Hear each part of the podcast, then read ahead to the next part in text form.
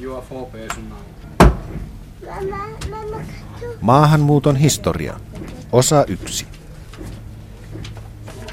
Vuoden kaksituhattayksitoista lopussa Suomessa asui tilastojen mukaan sata kahdeksankymmentäkolme tuhatta ulkomaiden kansalaista.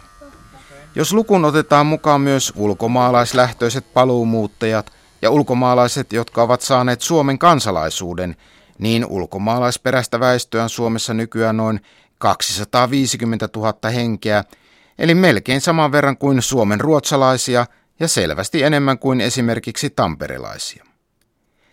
Tämä on tietyllä tavalla uusi tilanne Suomessa, sillä toisen maailmansodan jälkeen Suomi oli pitkään aina kahdeksankymmentä-yhdeksänkymmentälukujen taitteeseen asti sivussa kansainvälistä muuttovirroista. Mutta jos maahanmuuton historiaa tarkastellaan vähän pidemmällä perspektiivillä, vaikkapa autonomian ajan alusta lähtien, huomataan, että ulkomaalaisia on ollut Suomessa ennenkin merkittäviä määriä. Itse asiassa ulkomaalaisia sukujuuria löytyy Suomessa varsin yllättäviltäkin, täysin suomalaisina pitämiltämme henkilöiltä. Käydäänpä tässä läpi muutamia. Aloitetaanpa vaikka radiomies Pekka Tiilikaisesta. Pekka Tiilikainen tunnettiin sinivalkoisena äänenä, radioselostajana, joka selosti Suomen urheilun kohokohtia. Mutta ei hän ollut syntyessään Suomen kansalainen, vaan hän oli Venäjän alamainen, Itä-Karjalan pakolaisia kaksikymmentäluvulta. Sai kyllä sitä Suomen kansalaisuuden jo lapsena, koska hän tuli vanhempiensa mukana Suomeen. Elokuvaohjaaja Teuvo Tulio. Alkuperäiseltä nimeltään Theodor Tugai, latvialainen, joka ilmeisesti jossain lehdissä on kertonut sukunsa polveutuvan Liettuan tataareista. Hänkin oli Venäjän alamaisia, jotka sitten Suomeen jäivät, jäivät tuossa vuoden seitsemäntoista jälkeen, en tiedä ihan tarkkaan mistä vuodesta alkaen, mutta Suomen kansalaiseksi hän tuli hakemuksensa perusteella. Harmony Sisters -lauluyhtyeen Valtosen sisarukset.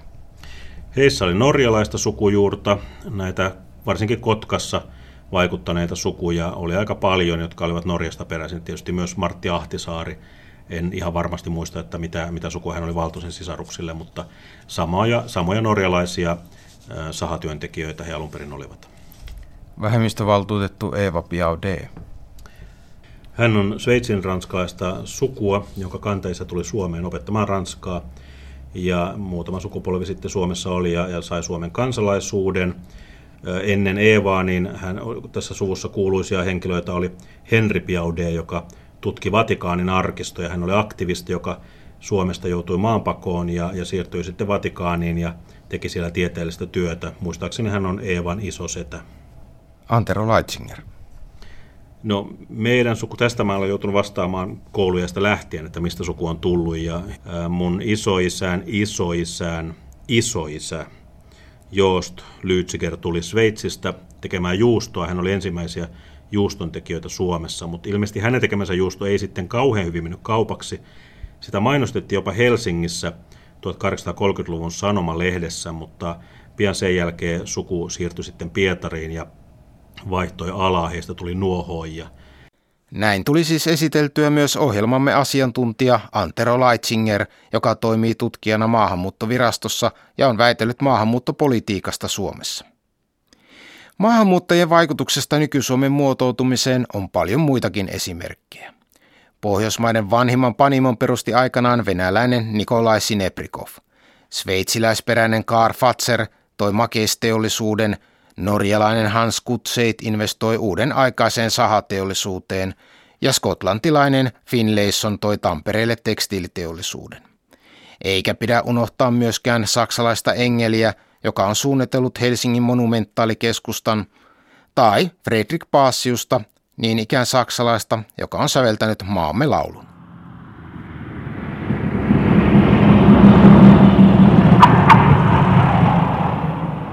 Tässä seitsemänosaisessa ohjelmasarjassa käsitellään maahanmuuton historian eri vaiheita ja nykytilannetta. Yleiskuvan saamiseksi tästä varsin monipolvisesta aiheesta sarjan ensimmäisessä osassa käydään aikajärjestyksessä läpi maahanmuuton keskeisimmät vaiheet. Seuraavissa osissa syvennytään sitten tarkemmin eri teemoihin. Pääasiassa tarkastelemme maahanmuuttoa autonomian ajan alusta eteenpäin, sillä Ruotsin vallan aikana ei ollut kovinkaan helppoa sanoa, kuka oikeastaan oli suomalainen, kuka ruotsalainen, sillä kaikki olivat yhtä lailla Ruotsin kansalaisia. Jotakin ulkomaalaista Suomessa Ruotsin vallan ajalta kuitenkin tiedetään. Siitä meille kertoo valtiotieteen tohtori Antero Leitzinger. Ruotsin vallan aikana suomalaisen ja ruotsalaisen erottaminen toisistaan on erittäin vaikeaa, koska me kaikki oltiin Ruotsin kansalaisia, Ruotsin alamaisia, ja se, että kuka sitten asui jossain semmoisessa läänissä, jonka katsottiin kuuluvan Suomeen, niin se oli epämääräistä. Ja Suomessa varmasti oli paikkoja, jotka oli selkeästi suomalaisia ja jossa sitten joku ulkomaalainen saattoi erottua katukuvasta, mutta sitten kaikki kaupungit ja tietysti kaikki Ahvenanmaa ja, ja Tornionjokilaakso, josta ei ihmiset silloin vielä edes tiennyt, onko tämä nyt Suomea vai eikö, niin ne oli paikkoja, joissa oli monenlaisia ihmisiä. Ja osa näistä ihmisistä oli tullut jostain lännestä, mitä me nykyään sanottaisiin, että on tullut Ruotsista, osa oli tullut ehkä jostain kauempaa etelästä. Ja ne, jotka silloin oli ulkomaalaisia, ne oli niitä, jotka eivät olleet Ruotsin alamaisia. Ja silloin tulee kyseeseen lähinnä kauppiaita, saksalaiset hansakauppiaat kaupungeissa, hollantilaiset kauppiaat myös, ja sitten valloonit, jotka olivat lasintekijöinä. Saksalaiset saattoivat myös olla Ruotsin alamaisia jo silloin, mutta säilyttivät kuitenkin saksalaisen, kie, saksan kielen, joka sitten erotti heidät. Ja sitten tuolla Viipuriläänissä, joka joutui jo vähän aikaisemmassa vaiheessa Venäjän alaisuuteen, niin, niin siellä Kyyrölän kylä oli venäläinen kylä Karilan kannaksella tuhatseitsemänsataaluvulla. Ja sitten kun Viipurilääni liitettiin Suomeen, niin siitä tuli sitten nämä kaikki sen asukkaat olivat sen jälkeen suomalaisia. Mutta tällaisia pieniä, pieniä ympäristöstään poikkeavia maahanmuuttajaryhmiä oli.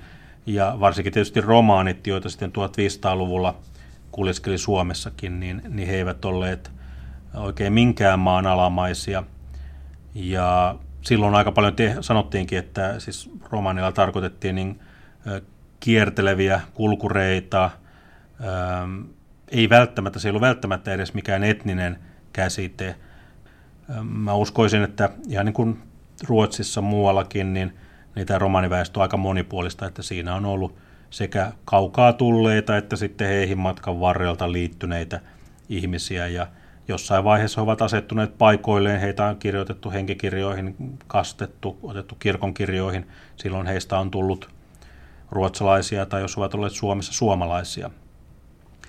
Mutta että Ruotsin vallan aikana ulkomaalaisia kyllä oli, mutta toisaalta oli hyvin helppo sitten ruotsalaistua, että riitti kun sai Suomen kaupungissa tai Ruotsin kaupungissa porvarisoikeudet tai, tai kirjoitettiin henkikirjoille, niin sen jälkeen alkoi olla sitten Ruotsin kansalainen.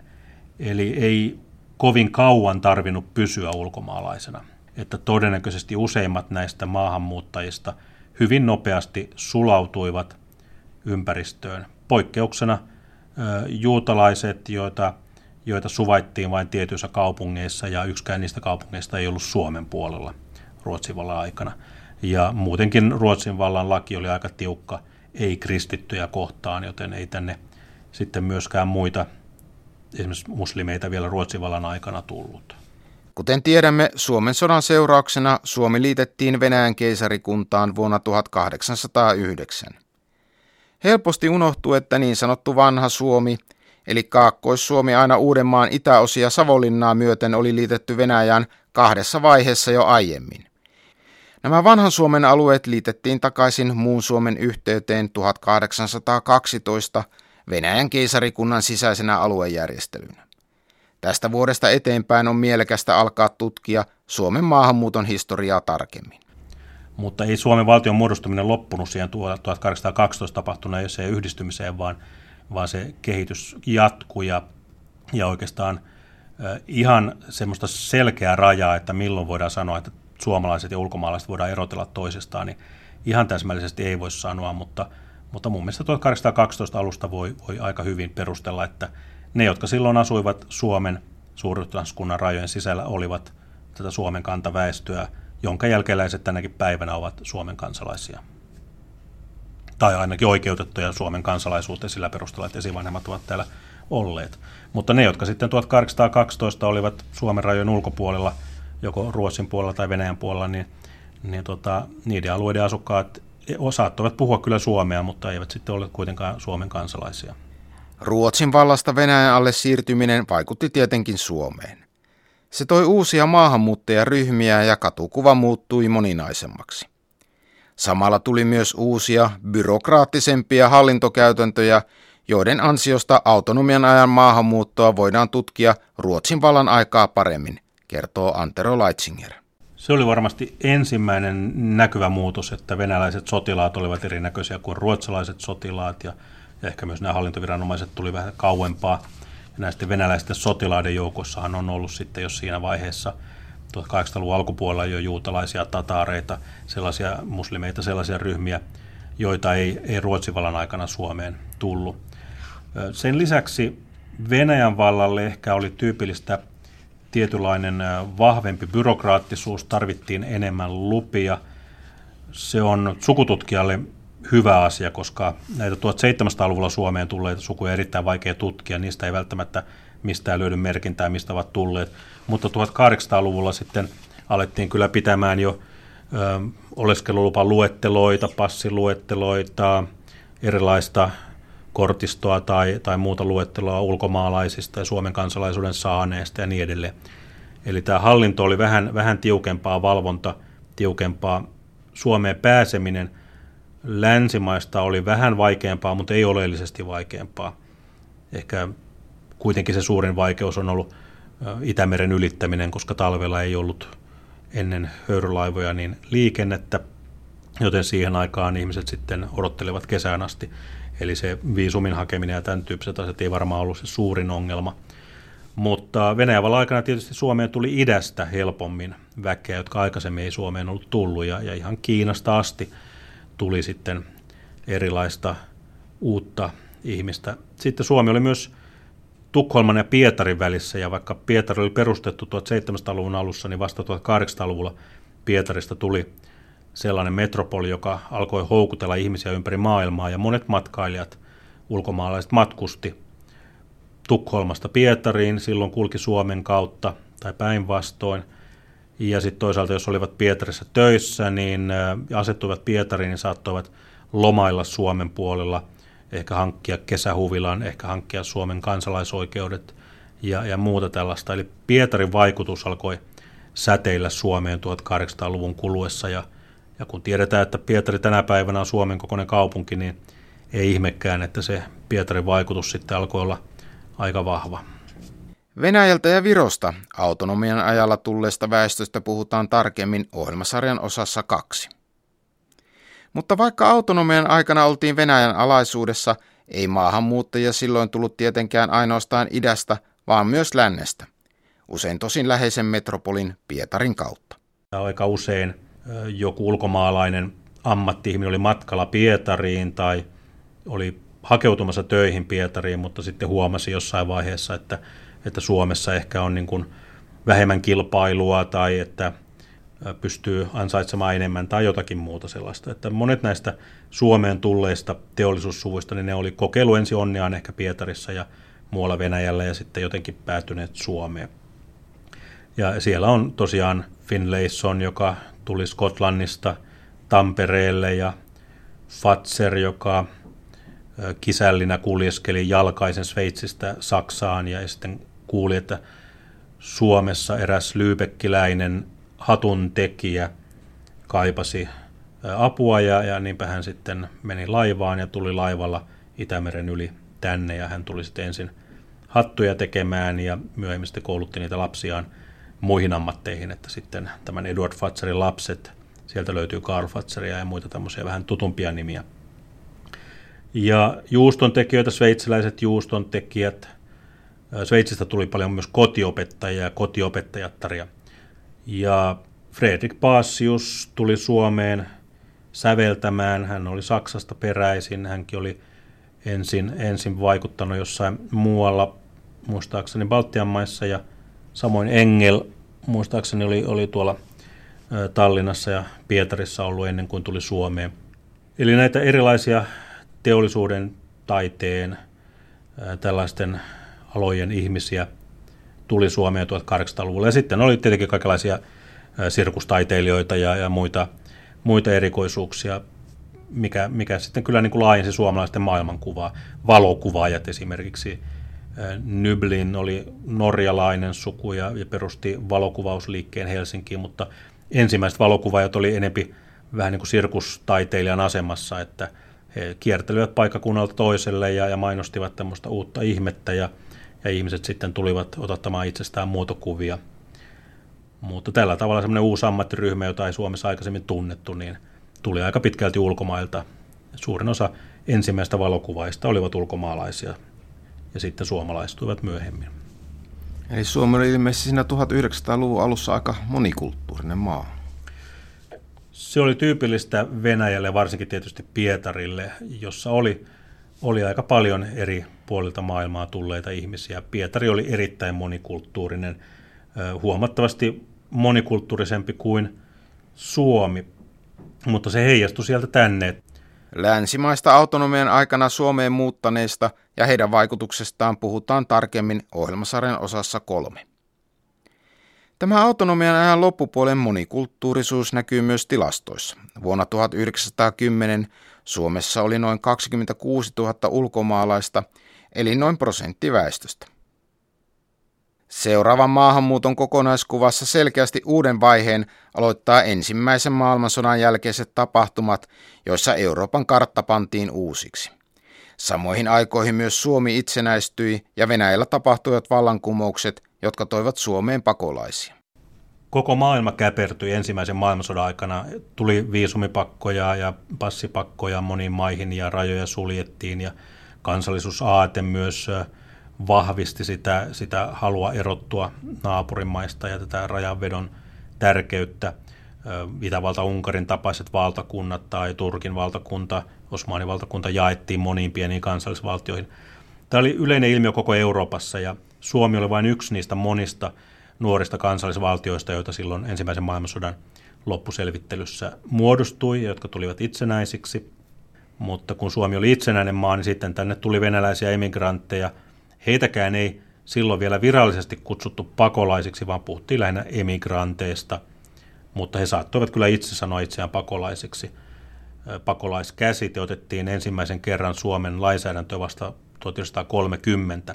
Suomen intressissä oli siinä vaiheessa saada näitä Venäjältä tulleita ihmisiä jaettua mahdollisimman moneen muuhun Euroopan maahan. Suomi oli koko maailmansotien välisen ajan Pohjoismaista kansainvälisin. Meillä oli enemmän ulkomaalaisia, ainakin suhteessa asukaslukuun, kuin, kuin muilla Pohjoismailla. Eli tässä mielessä osat Suomen ja Ruotsin välillä oli ihan erilaisia kuin mitä sitä myöhemmin totuttiin ajattelemaan. Silloin kaksikymmentäluvun alussa Suomeen tuli Kronstadtista maaliskuussa kaksikymmentäyksi tuhansia venäläisiä sotilaita hakemaan turvapaikkaa. Seuraavana vuonna tuli vuonna kaksikymmentäkaksi Itä-Karjalasta vielä enemmän, mutta heitä tuli ehkä siinä useamman viikon aikana, ettei ei ihan muutamassa yössä, mutta, mutta tuli yli kymmenen tuhatta ulkomaalaista, vaikka olivatkin Suomen, suomea puhuvia itäkarjalaisia. Nämä kaksikymmentäluvun suuret pakolaisaallot sitten pikkuhiljaa hiipui, mutta, mutta meille tuli tuolta Gulagista, eli, eli Vienanmeren vankisiirtoloista, varsinkin Solovetskista, joka oli niistä ensimmäinen ja kuuluisin, niin tuli pakolaisia ryhminä, jotka kävelivät metsien halki Lappiin ja hakivat sitten turvapaikkaa ja osa jäi Suomeen, osa jatkoi muualle. Ja sitten kolmekymmentäluvulla tuli Virosta, Virosta äärioikeistolaisia, jotka olivat yrittäneet tehdä vallankaappausta sieltä. Siellä he tulivat Suomeen, hakivat turvapaikkaa. Samoihin aikoihin tuli sitten myös juutalaisia Keski-Euroopasta. Ja sitten tässä olikin jo poliittista kädenvääntöä, kun, kun suomalainen äärioikeisto suhtautui nihkeästi juutalaisiin, jotka pakenivat Saksasta, mutta suosivat sitten näitä virolaisia vaspeja, jotka pakenivat Virosta.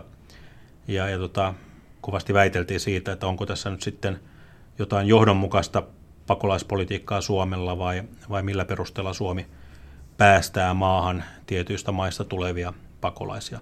Myös suhteessa näihin emigranttivenäläisiin, niin, niin Suomessa oli jo poliittista kädenvääntöä työpaikoilla. Silloin oli tyypillistä, että äärioikeisto suosi itäkarjalaisia ja, ja sitten taas äärivasemmisto vastusti heitä, käski heitä palaamaan takaisin Neuvostoliittoon ja, ja näistä sitten käytiin kahinoita ja tällaista aika lailla tuttua, tuttua niin kuin ulkomaalaispoliittista keskustelua ja, ja puoluepoliittistakin jupakkaa silloin sotien välisen aikana oli.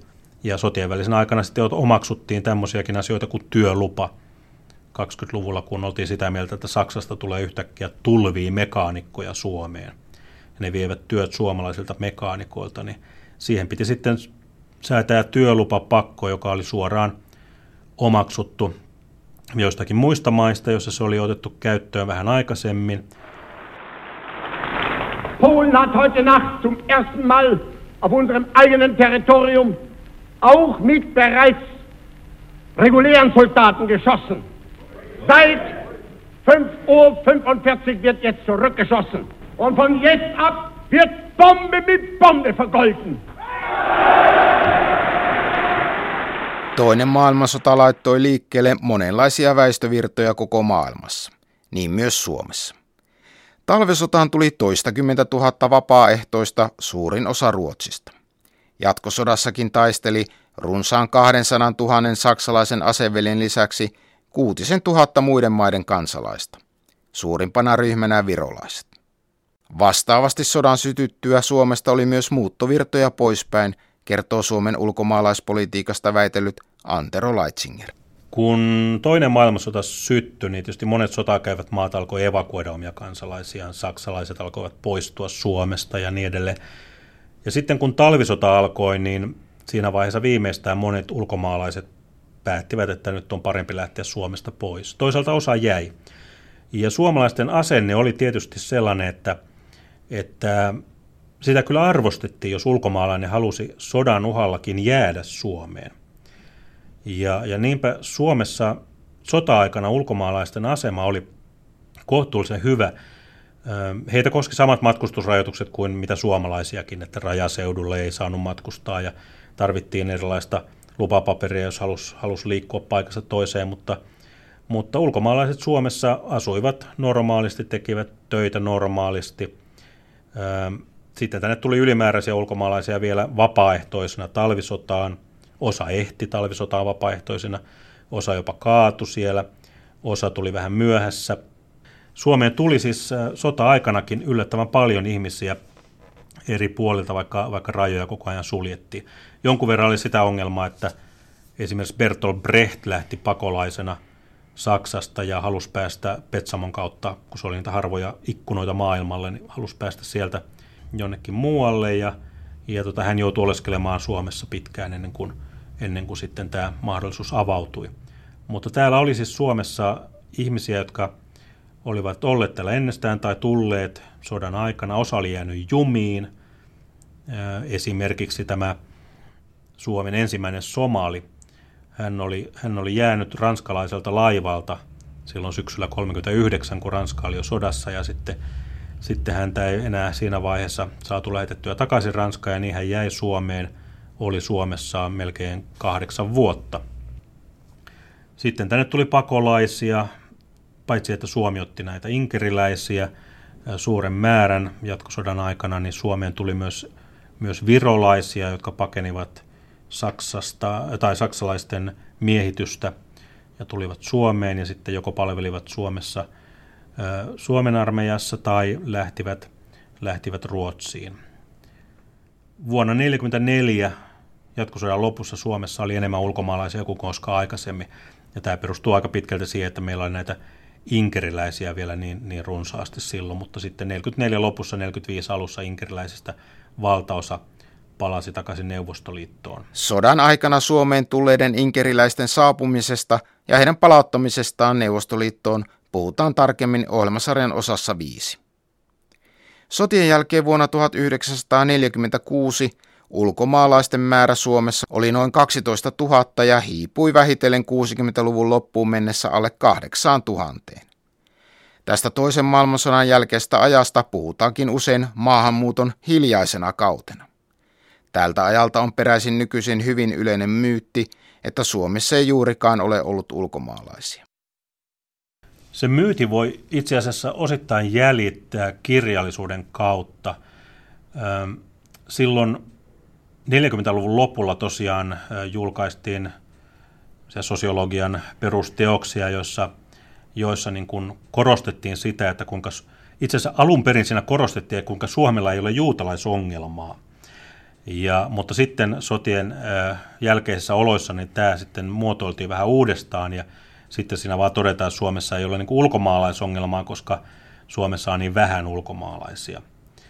Ja se oli kyllä tietysti aika oudosti sanottu, koska kyllä Suomessa ulkomaalaisia oli neljänkymmenluvun lopulla vielä, jos ajatellaan näitä inkeriläisiä ja, ja, ja tota, itäkarjalaisia ja muita, niin oli vielä jonkun verran. Mutta toisaalta ulkomaalaisten määrä väheni ja toisaalta haluttiin nähdä vähemmän ulkomaalaisia. Se, mä luulen, että se oli pohjimmiltaan poliittinen valinta.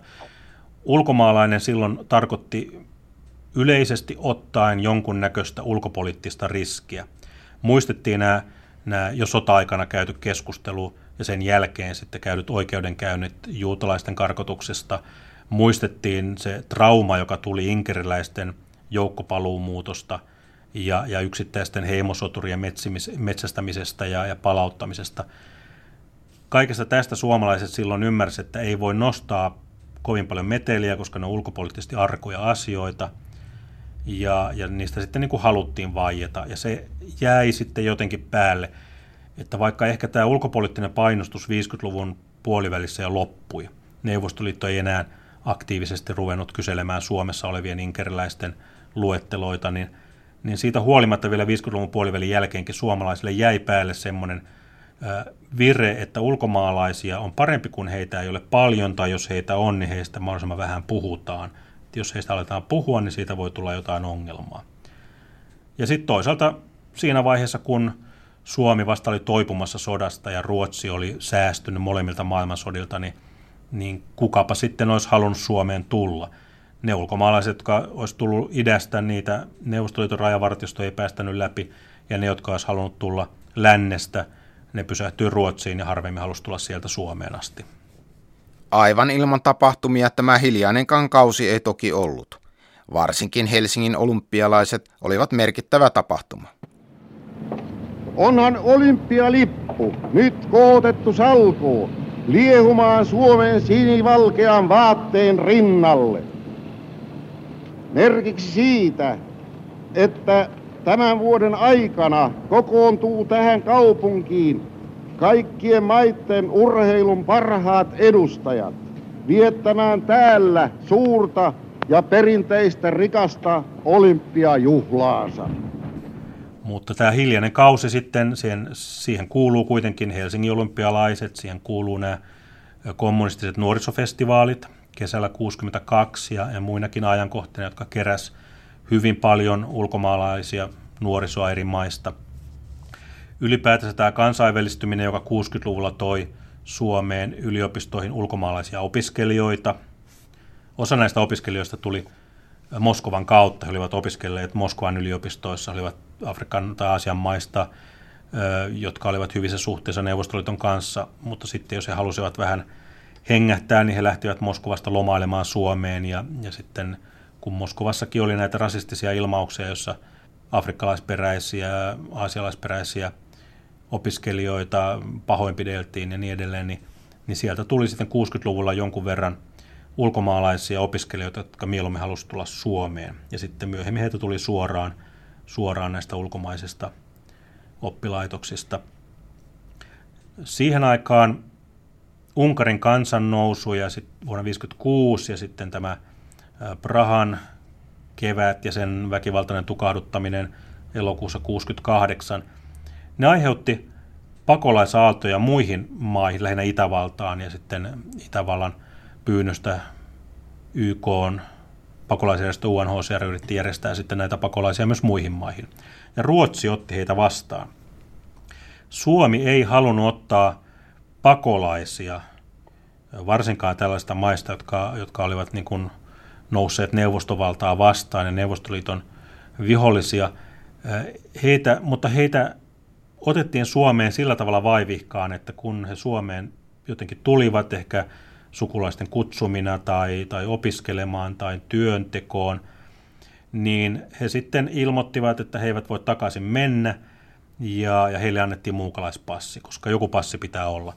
Eli jos ei oma lähetystö enää voi uusia passia, niin sitten annetaan muukalaispassi. Tänä päivänä muukalaispassia annetaan nimenomaan pakolaisille, mutta siihen aikaan muukalaispassia ei annettu ainoastaan pakolaisille, vaan myös niille ihmisille, jotka jostain muusta syystä eivät kotimaan passia voi saada. Ja, ja sen takia sitten muukalaispassin haltijoista kyllä tehtiin luetteloita, mutta, mutta mitään pakolaistilastoa ei, ei pidetty. Milloin tämä toista maailmansodasta alkanut hiljainen kausi sitten päättyi? Se ei ole ihan yksiselitteistä. Joskus ajatellaan sen loppuneen vuonna tuhatyhdeksänsataaseitsemänkymmentäkolme, kun Suomi otti vastaan chileläisiä pakolaisia ja näin nykyaikainen pakolaispolitiikka sai alkunsa. Seuraavana suurempana ryhmänä olivat vietnamilaiset venepakolaiset vuonna tuhatyhdeksänsataaseitsemänkymmentäyhdeksän. Mutta maahanmuuttopolitiikasta väitellyt Antero Leitzinger korostaa, että muutos hiljaista kaudesta tapahtui vaiheittain ja siinä oli muitakin osatekijöitä kuin pakolaiset. Kirjallisuudessa näkyy tällainen vuosi seitsemänkymmentäkaksi aika usein, ja, ja, tai oikeastaan seitsemänkymmentäkolme, koska viitataan sitten Chilen pakolaisiin, jotka seitsemänkymmentäkolme tuli. Ja näkyy ja kuuluu siis, suomalaiset poliitikotkin on sanoneet julkisuudessa, että, että Suomessa ei ollut ulkomaalaisia ennen kuin vuodesta seitsemänkymmentäkolme. Tätä varten mä rajasin väitöskirjani sillä tavalla, että se on tuhatkahdeksansataakaksitoista–tuhatyhdeksänsataaseitsemänkymmentäkaksi. Mutta mä siinä väitöskirjassani yritän osoittaa, että, että mitään radikaalia muutosta ei tapahtunut vuosina seitsemänkymmentäkaksi–seitsemänkymmentäkolme. Eli chileläisten pakolaisten ottaminen Suomeen seitsemänkymmentäkolme ei ollut mikään sellainen ö, täysin, täysin niin kuin, ö, taivasta tipahtanut uusi asia, joka olisi avannut uuden aikakauden. Mutta samaan aikaan tapahtui paljon muitakin asioita, ja kun ne kaikki osui suurin piirtein samaan aikaan, niin, niin voi kyllä sanoa, että seitsemänkymmentäluvun alussa niin, niin tuli tällainen hiljainen kausi loppui ja alkoi tämmöinen uusi aikakausi. Ja se näkyy siinä, että opiskelijoiden määrät Suomen yliopistoissa, ulkomaalaisten opiskelijoiden määrät nousi huomattavasti. Mitään selitystä oikeastaan ei ole miksi, mutta selvästi siinä kuudenkymmenen luvun lopulla, seitsemänkymmentäluvun alussa nousee heidän määränsä.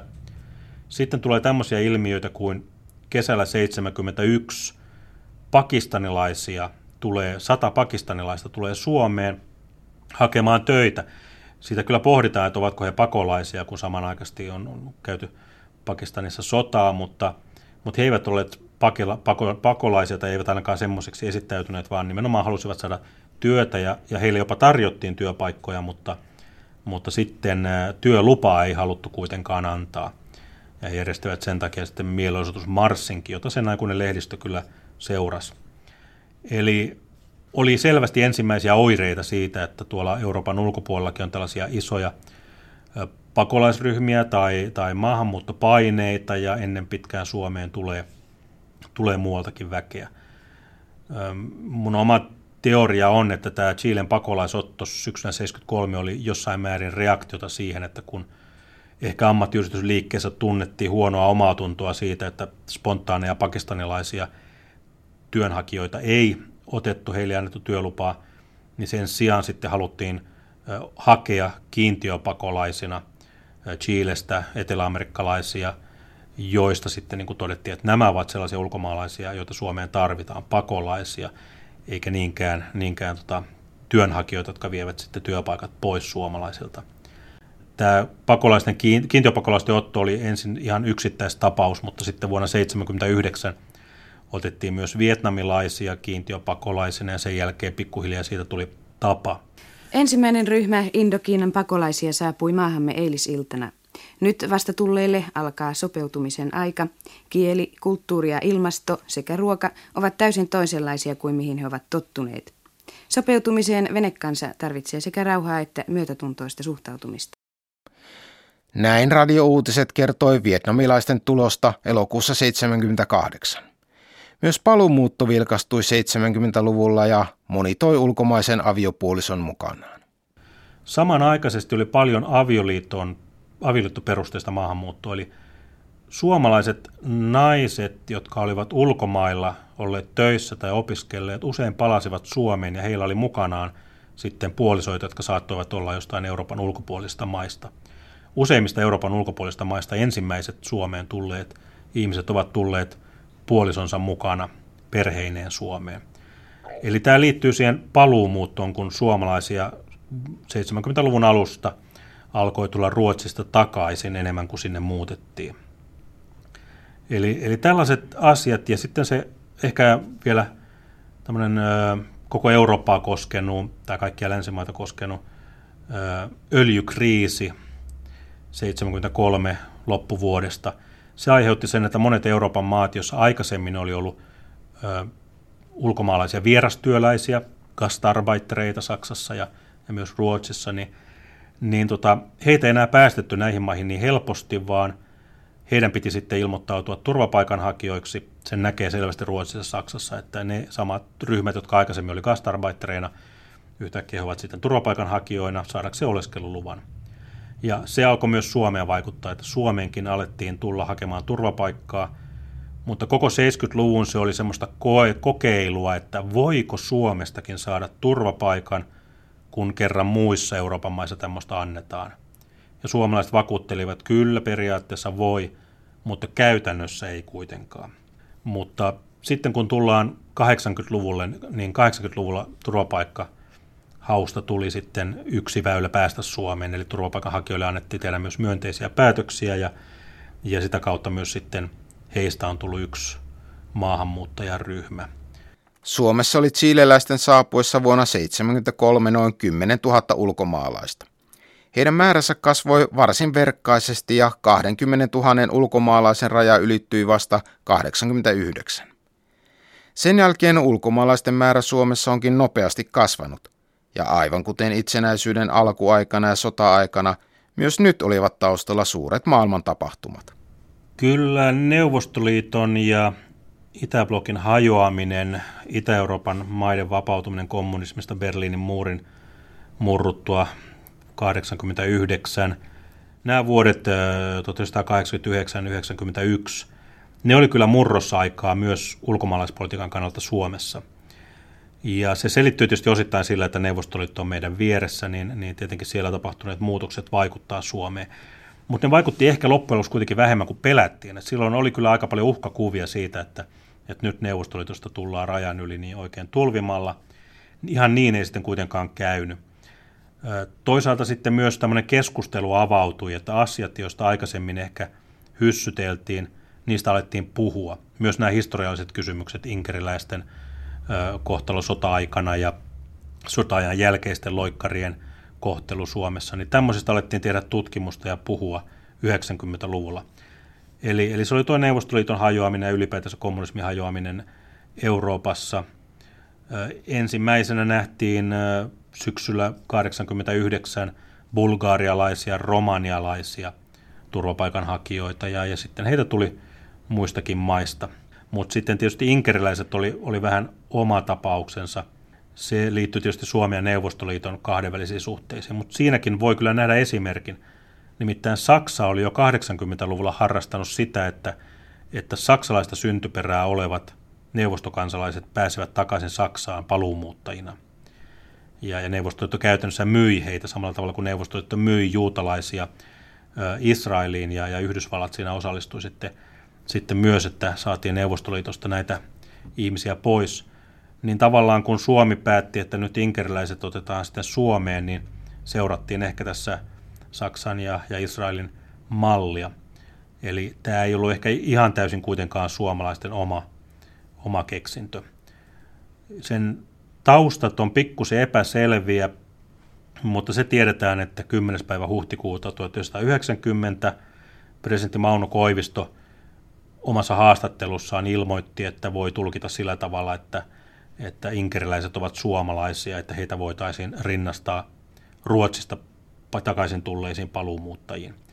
Ja tämä oli tietysti aika erikoinen tulkinta, koska suurin osa inkeriläisistä oli lähtenyt Suomesta ehkä tuhatkuusisataaluvulla, ja vaikka he olivat välillä sota-aikana Suomessa olleetkin, niin, niin tuota, eivät heitä, heitä nyt ehkä ihan voisi viitata verrata sellaisiin paluumuuttajiin, jotka on kuusikymmentäluvulla mennyt Ruotsiin ja seitsemänkymmentäluvulla sitten palaavat Ruotsista. Mutta kuitenkin selvästi Suomi halusi tässä vaiheessa ehkä hyvittää sitä historiallista häpeää, kun inkeriläiset jouduttiin enemmän tai vähemmän vapaaehtoisesti palauttamaan, niin haluttiin antaa heille mahdollisuus nyt kunnolla jäädä Suomeen. Neuvostoliiton sortuminen käynnisti maahanmuuton Venäjältä ja Virosta Suomeen, ja sieltä ovatkin peräisin tällä hetkellä suurimmat maahanmuuttajaryhmät. Mutta kansainvälisten muuttoliikkeiden nykyluonteeseen kuuluu, että maahanmuuttajia tulee joka puolelta maapalloa. Siellä on venäläisten, Venäjän kansalaisten joukossa on myös erilaisia vähemmistökansallisuuksia. Esimerkiksi tataareista osa, Suomen tataareista on hakenut itselleen vaimoja Venäjältä nyt, kun matkustaminen on sitten vapautunut, kun kuitenkin puhuvat samaa kieltä ja on samat tavat. Eli jonkun verran tuossa Venäjän kansalaisissa on, on, on varmasti kaikennäköistä erilaista pienryhmää. Ja sitten on näitä muita eurooppalaisia maahanmuuttajia, niin, niin yksi suuri ryhmä tänä päivänä on albaanit, ja he ovat yleensä Kosovosta.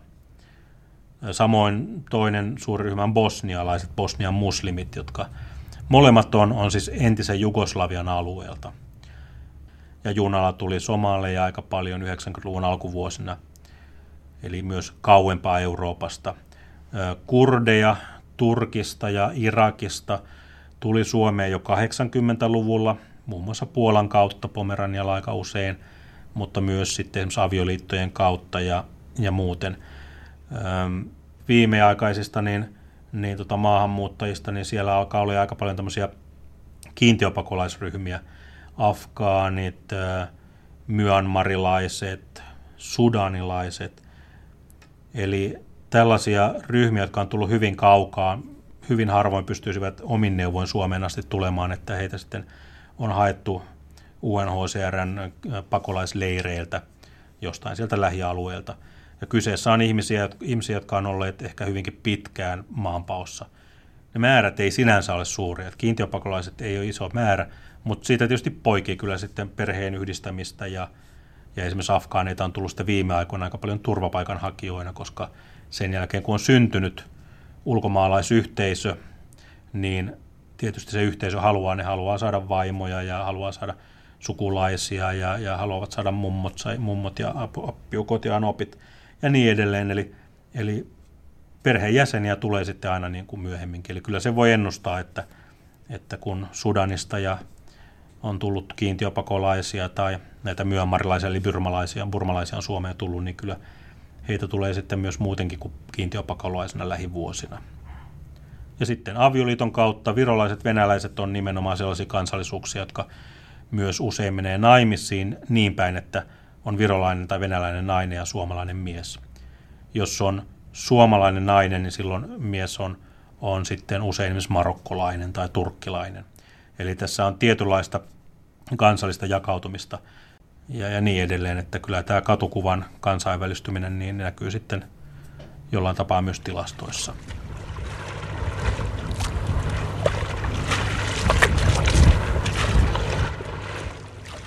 Tässä maahanmuuton historiasta kertovan sarjan ensimmäisessä osassa käytiin siis pääpiirteittäin läpi maahanmuuton eri vaiheet ja keskeisimmät piirteet. Seuraavissa osissa keskitytään tarkemmin eri teemoihin ja ensi kerralla puhutaankin autonomian ajalla idästä Suomeen muuttaneista.